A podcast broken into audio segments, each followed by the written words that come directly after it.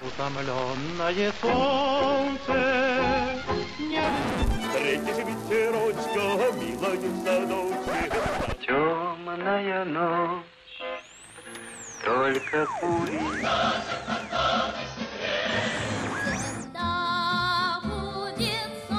Если надо, защищается блестяще. Великолепно. Время и песни. Какие песни? Такое время. Здравствуйте, уважаемые слушатели! В студии Вести ФМ Марат Сафаров и Гия Саралидзе. Программа «Время и песни». Сегодня 1955. Марат, приветствую. Приветствую, Гия. 55-й, в, ну, в начале, как принято у нас в программе о времени. Международная обстановка довольно напряженная, хотя, по-моему, можно применительно А, к любому абсолютно да, году говорить об этом. Китайское руководство принимает решение о разработке и создании собственного ядерного арсенала.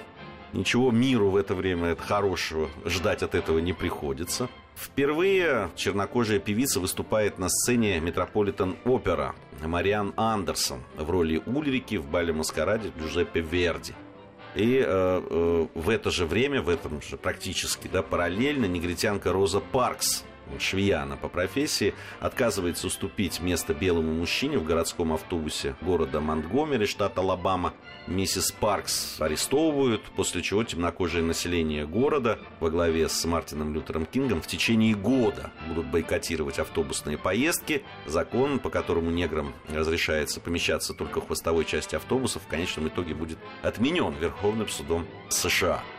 У нас э, тоже все бурно. Заключается Варшавский договор о дружбе и сотрудничестве между Албанией, Болгарией, Венгрией, ГДР, Польшей, Румынией, СССР и Чехословакией. Вступает в силу он 5 июня 1955 Э, Потом, правда, Албания выходит, э, но пока вот в таком составе. Открыта кимберлитовая трубка «Мир», Первое коренное промышленное месторождение алмазов, которое послужит образованию алмазодобывающей промышленности в СССР. Принимается решение о строительстве космодрома Байконур в этом году, в начале года, и уже буквально через пару, там, тройку месяцев первые строители космодрома прибывают в Казахстан. Еще одно очень любопытное событие, которое уже связано с нашей темой. На президиуме ЦК КПСС говорится о том, что существующее положение, когда у нас имеется два типа сталинских премий, международных и внутренних, и нет премии имени Ленина, является неправильным. Уже подступы такие к Да, 20-му да, съезду. Да, да. Еще одно очень любопытное. На этом же пленуме, на президиуме, вернее, Политбюро, рассматривается вопрос о гимне Советского Союза. Там говорится, вот цитирую, который никто не поет, так как трудны слова и еще более трудная музыка. И э, приходят к выводу, что нужно организовать закрытый конкурс, потому что открытый конкурс объявлять неудобно, так как это сразу опорочит существующий гимн. Но э, мы знаем, к чему все пришло в итоге. Э, Итак, 1955 что у нас с песнями в этом году? И с песнями, и с фильмами очень хорошо дело обстоит.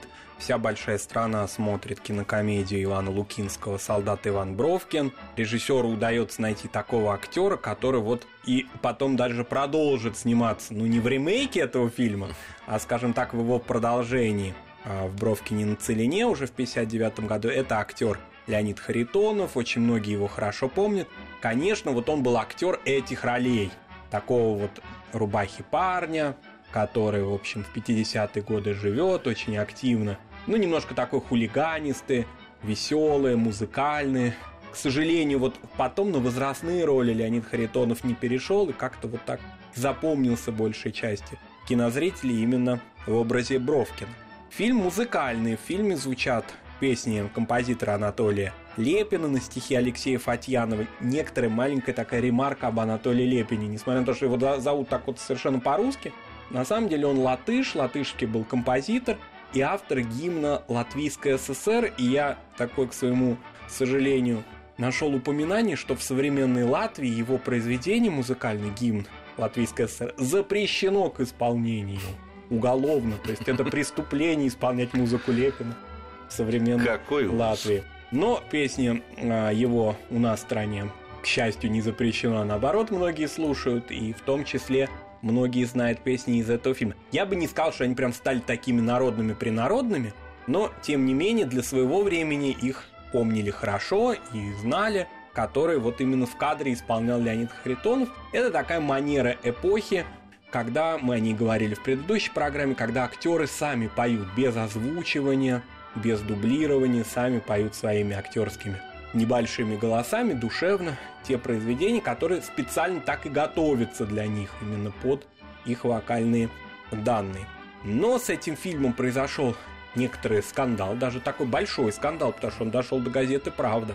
Дело в том, что в том же в 1955 году наряду с Цветным Бровкиным на экраны вышел черно-белый фильм с очень похожим сюжетом Максим Перепелицы, режиссера Толия Гранника. Я вообще специально пересмотрел эти два фильма и понял, что те, кто считает, что они похожи, правы. Там есть такая небольшая деталь, что у Бровкина и у Максима Перепелицы у них два друга. Вот у того и у другого, вернее, друзья есть такие солдаты из восточных республик. И там, значит, в Бровкине казахский актер эту роль исполняет, и у Максима Перепелицы Раднер Муратов, позднее знаменитый как Василий Алибабаевич присутствует. То есть даже сценарно похожи эти фильмы. Я их вообще путал, если честно. Ну, они, да, практически одинаковые. И вот сценарист фильма Иван Бровкин, писатель Иван Стаднюк, очень влиятельный, такой сталинистский, и очень такой вот мощный автор. Автор сценария Максим Перепелица Иван э, Стаднюк направил в газету «Правда» письмо, в котором обвинил создателей Бровкина в плагиате. Но как-то дело замяли, поскольку я думаю, что оба фильма принесли очень много денег. Они были очень успешными в прокате. И как-то вот, в общем, снимать один не стали, потому что в совокупности они, конечно, себя оправдали и в финансовом смысле, да и в художественном они весьма и весьма неплохие. Но мы не будем так вот углубляться да, в кинематографические детали этих или сценарные детали фильма. Послушаем песню в исполнении Леонида Харитонова из фильма «Иван Бровкин» «Если б гармошка умел». Не для тебя ли в садах наших вишни Рано так начали зреть, Рано веселые звездочки вышли, Чтоб на тебя поглядеть. Если б гармошка умела Все говорить не тая, Русая девушка в кофточке белой, Где ж ты, ромашка моя?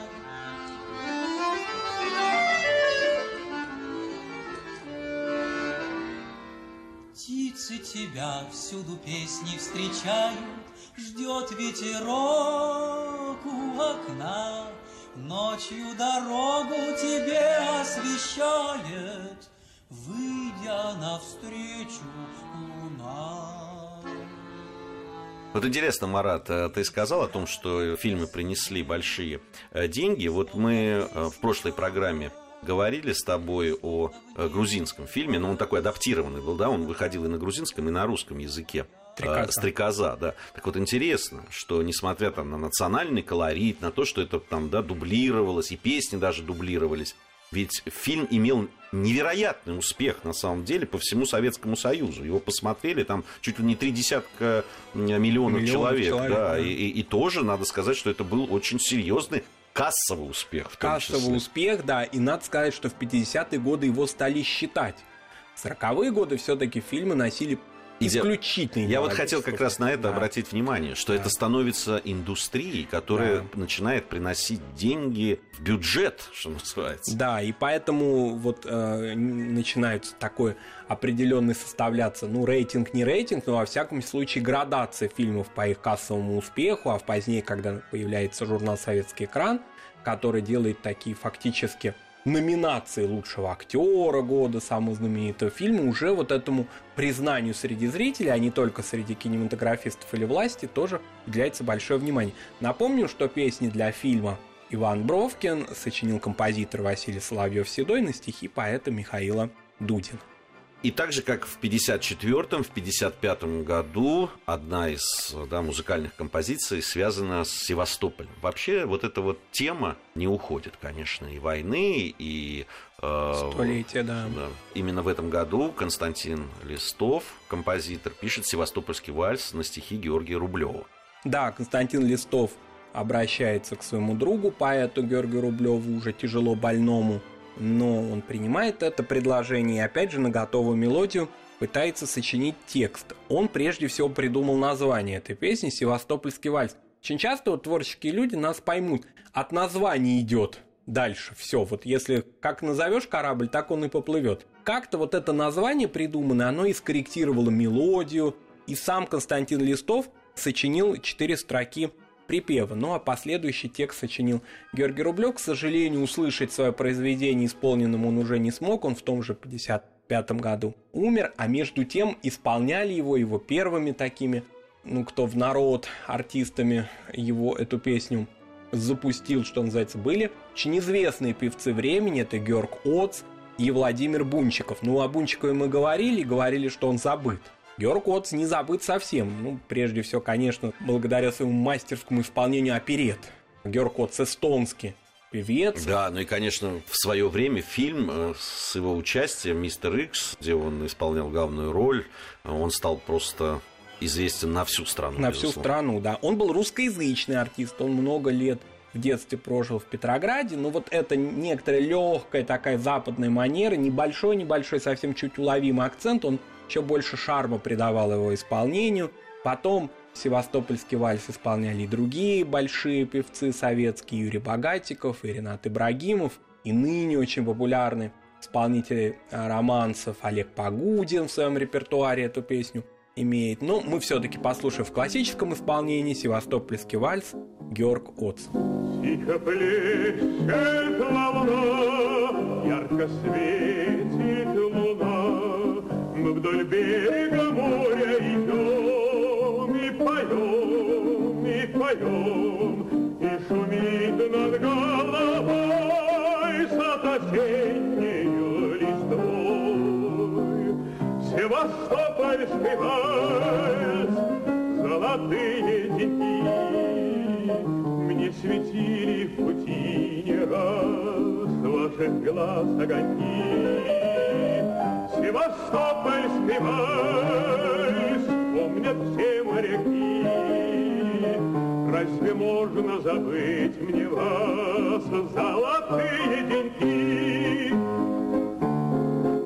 Да, ну вот а, вообще, насколько Георг Коц исполнял часто песни? достаточно часто исполнял. Он был гастролирующий артист, несмотря на то, что так он был прикомандирован к своей республике и ее представлял. То есть такой национальный кадр вроде бы. Но об этом уже, конечно, все забывали. Он имел общесоюзную славу и известность. И очень успешно вот в разных жанрах работал и в жанре оперетты, и в жанре э, эстрадной песни. Ну, то есть у него прямо э, проходили концерты, где, проходили он, где концерты, он исполнял, да. хотя он такой классический, в общем, ну, я бы не сказал, даже опереточный, да? Да, да, с большим голосом. А, он, наверное, один из первых советских артистов вот 50-х годов, который артист-вокалист именно, да, и между тем он не артист оперного, такого тяжеловесного, не, пусть не обижаются, да, любитель оперы, но имеется в виду, когда оперные артисты уходят на эстрады, часто вот такая некая тяжесть и ощущается в их исполнении. Георгу Отцу удавалось, будучи артистом-классиком, все-таки э, в легком жанре тоже найти свой успех. А вот мы говорили в одной из программ своих, э, Марат, о том, что те песни, которые становятся популярными, в основном, вот там, если говорить о 40-х, начале 50-х годов, это все-таки такое душевное исполнение, да, такое, может быть, не классическое, да, да там нет таких, да, да. Э, таких вокалистов прям. А вот э, что-то начинает меняться. Ну вот мы видим уже Георгия Отца, Пока вот сказать о том, что уже так тенденция наметилась, нельзя. Это скорее исключение из правил. Все-таки время больших вокалистов это конец 60-х годов только. Наоборот, еще на подходе большие мастера, но опять же работающие в этом душевном доверительном жанре, я имею в виду Трошина, мою Кристалинскую, вот они только-только начинают, и мы, мы о них будем говорить. Пока больших вокалистов мало, вот как-то они не востребованы, эта манера, и композиторы так не пишут еще. Надо сказать, что композиторы тоже перестраивались. Композиторы того времени, которые активно работают в середине 50-х годов, тоже смена происходит. Поколение в это время, мы об этом будем говорить, и печальная смена, в том числе уход жизни Исааковича Дунаевского. Вот э, все-таки та манера, тот стиль доверительный, душевный сохраняется. Ну что ж, э, 1955 Марат Сафаров, Гия Саралидзе в студии Вести ФМ. Эм. У нас пришло время новостей. Затем мы вернемся и продолжим нашу программу. Время и песни. Время и песни. Какие песни? Такое время. Продолжаем нашу программу в студии Вести ФМ Марат Сафаров и Гия Саралидзе. Время и песни, 1955 год. И мне кажется, что в 55-м случилось то, что, что потом, через много-много лет, произошло, но уже благодаря телевидению там и появлению сериалов. В июле 1955 года в советский прокат вышел аргентинский музыкальный фильм «Комедия. Возраст любви». Оглушительный успех э, имел этот фильм. Общее количество зрителей, которые посмотрели фильм в кинотеатрах СССР, составило более 31 миллиона человек. Фильм был дублирован, как это было принято. Э, дублировали его на московской киностудии имени э, Горького. Ну, вот что интересный факт, да, о том, что многие девочки тогда получили имя Лолита – в честь актрисы и певицы Лолиты Торрес, так как примерно потом начали называть там изаурами и прочими, да. Э, и прочими латинскими такими именами э, после того, как эти сериалы аргентинские, бразильские стали появляться у нас на телеэкранах. Да, ну на самом деле, так уже сказать по-честному, это имя в основном пошло в народ не по всему Советскому Союзу, а по окраинам. Как-то вот любили в национальных республиках такие замысловатые имена давать девочкам в Закавказье, и в Молдавии, и на юге Украины. Вот как-то там в основном это имя пошло. Но, тем не менее, имя Лолиты Торос, аргентинской актрисы и певицы, по всему Советскому Союзу было известно, хотя вот, собственно, ее облик могли увидеть ее, как она выглядит, какая у нее актерская манера, только пока еще из одного фильма «Возраст любви». В последующем, в 60-х годов, начиная, Лолита Торрес активно гастролировала в Советском Союзе. В частности, а, такая цифра есть, ее биографом приводится. 14 раз она была в СССР. Последний раз в 1987 году. Она и очень черные пела на русском языке ну, в своей манере, такой даже, я бы сказал, не цыганской манере, да, казалось бы, такая цыганская песня, в стиле даже не латиноамериканской, как будто это индейское какое-то исполнение, совсем другое. Но она бралась за все, была очень успешно. Певица, конечно, не очень большого голоса, прямо скажем, больше брала темпераментом. И э, зрителям большой страны, и слушателям в 50-е годы это очень все понравилось. При этом песни из фильма «Возраст любви», «Каимбра. Город студентов», она у нас еще была исполнена совсем по-другому на русском языке певицей Александрой Коваленко, то есть переведена была с испанского на русский. Но все-таки большая часть слушателей помнит ее в оригинальном исполнении, и, конечно, мы сегодня послушаем также Лолиту Торрес, собственно, по-испански.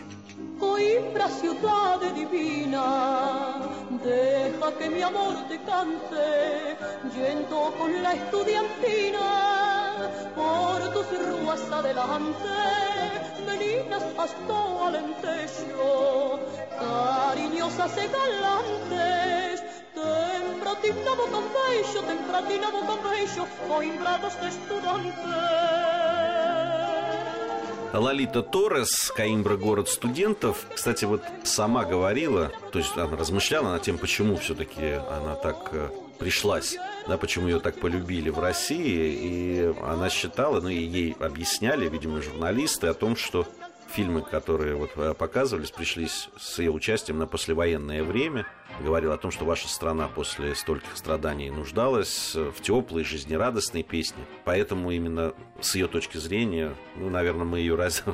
Э, ну, в общем, она права, да. И, конечно, определенная мера экзотики в этом была тоже. Не только, да, теплота. Наши вокалисты большие, они... Ну, Леонид Тович Утесов один, сколько теплоты давал народу, да? Здесь было еще очень много и от того, что все-таки в таком достаточно обществе, только что отошедшем от войны, от периодов очень сложных, какая-то экзотичность была в этом исполнении, зажигательность была.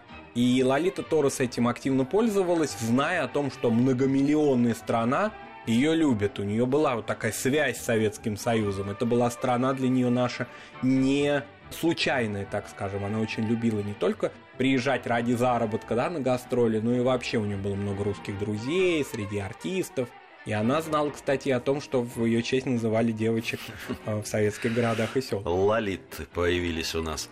55-й год – это последний в жизни Исаака Дунаевского. Мы о нем говорили э, уже в наших программах неоднократно. Ну и, конечно, нужно поговорить и в связи с тем, что этот большой композитор в этом году, в 55 году, э, году уходит из жизни.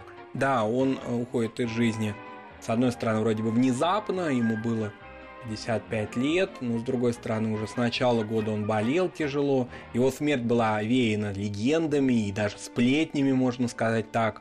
Недоброжелатели постарались. Такая пошла долгая, на много лет история. Я ее еще помню даже с начала 90-х годов. Ее рассказывали, как будто это исторический факт, что якобы Исаак покончил жизнь самоубийством в связи с неприятностями, произошедшими с его старшим сыном Евгением. И Евгений там на даче а, находился, и молодежной компании там погибла девушка, и, в общем, якобы вот это обвинение пошло дальше а, на семью Дунаевского, и Исаак не мог этого позора пережить, и покончил жизнь самоубийством. Однако композиторы, знавшие его, и Оскар Фельдсман, и другие, говорят о другом, что у него произошел сердечный приступ, и он внезапно умер в своей квартире а летом 1955 года, не завершив работу над опереттой «Белая акация», над которой он работал в течение уже нескольких месяцев. Такая одесская оперета, легкая, веселая, музыкальная.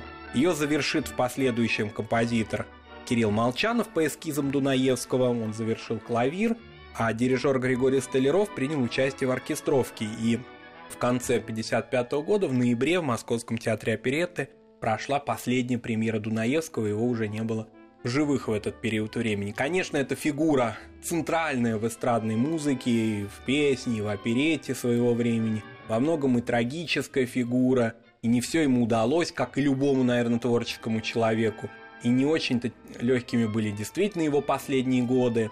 Но, тем не менее, он очень многое сделал и работал, конечно, и в кинематографе. Надо сказать, что, несмотря на э, недомогание, он в 1955 году очень много работал и в кино. И, в частности, вот мы упоминали уже в прошлой программе об очередном произведении Веры Строевой. Я специально так говорю, потому что Вера Строева была неутомима, конечно, в своих вещах, которые она создавала. Сказать, что это произведение искусства, это все очень сложно. Скорее, это такие громоздкие, бесконечные фильмы-концерты, в которых она была мастерицей, и вот сняла очередной «Веселые звезды».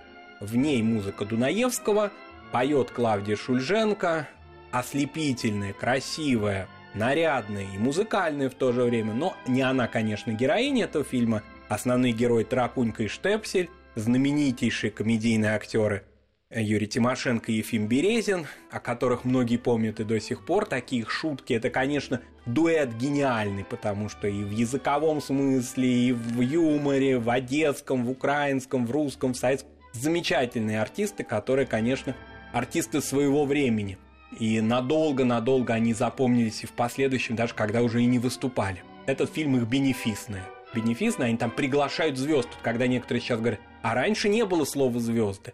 Но его действительно не было, потому что в фильме немножко иронично к этому понятию относятся Тарапунька и Штепсель, но звезда номер один Клавдия Шульженко в этой картине, и мы послушаем сегодня песню Исаака Дунаевского «Вальс молчания» на стихи Михаила Матусовского в исполнении Клавдии Ивановны Шульженко. Я люблю весною стали в милом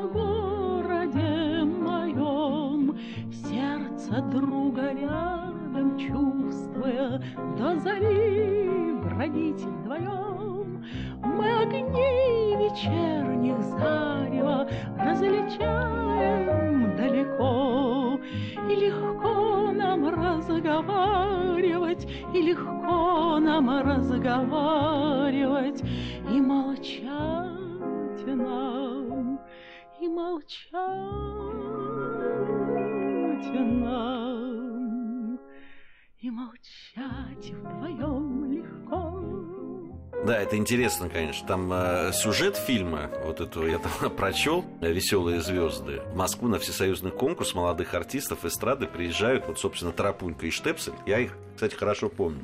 Из да, высокие детства. и маленькие. Да, высокие и маленькие. Да, один говорит с таким малоросским, значит, акцентом. Практически он на нем, практически он по-русски не говорит, да. Да, да. Конечно, смешно очень. Сам фильм я, кстати, не видел. Вообще, я так понял, что фильмы Веры Строевой прошли мимо меня. Может быть и хорошо. Да, да. Но, э, конечно, те музыкальные номера, о которых мы говорили, песни, которые мы слышим, э, они в итоге дают вторую жизнь, видимо, и фильмам Веры Строевой. Может быть, кто-то из наших слушателей даже пересмотрит только ради этого. Ну, она большой мастер, на самом деле, да, так если сказать, «Петербургскую ночь» она когда-то снимала в соавторстве с своим мужем Григорием Рошалем, большим кинорежиссером. Но все-таки вот потом в 40-й год Здесь пришла ведь... к жанру фильм-концертов. Да, и их эксплуатировал. эксплуатировал. Но, с другой стороны, вкус у человека был. Дунаевский, да, Клавдиев Шульженко и так да, далее. конечно. Ну что ж, вот таким мы увидели 1955 год. Я напоминаю, что, конечно, мы не ставим с собой целью в этих там 20 минутах, которые длится наша программа, рассказать там, подробно обо всем, что там писалось, и вообще, что из себя представлял этот год в истории человечества. Нет. Но какие-то определенные такие реперные точки мы стараемся дать свое ощущение от этого э, времени. Марат Сафаров и Гия Саралидзе были в студии Вести ФМ. Надеемся совсем скоро с вами вновь встретиться. Время и песни.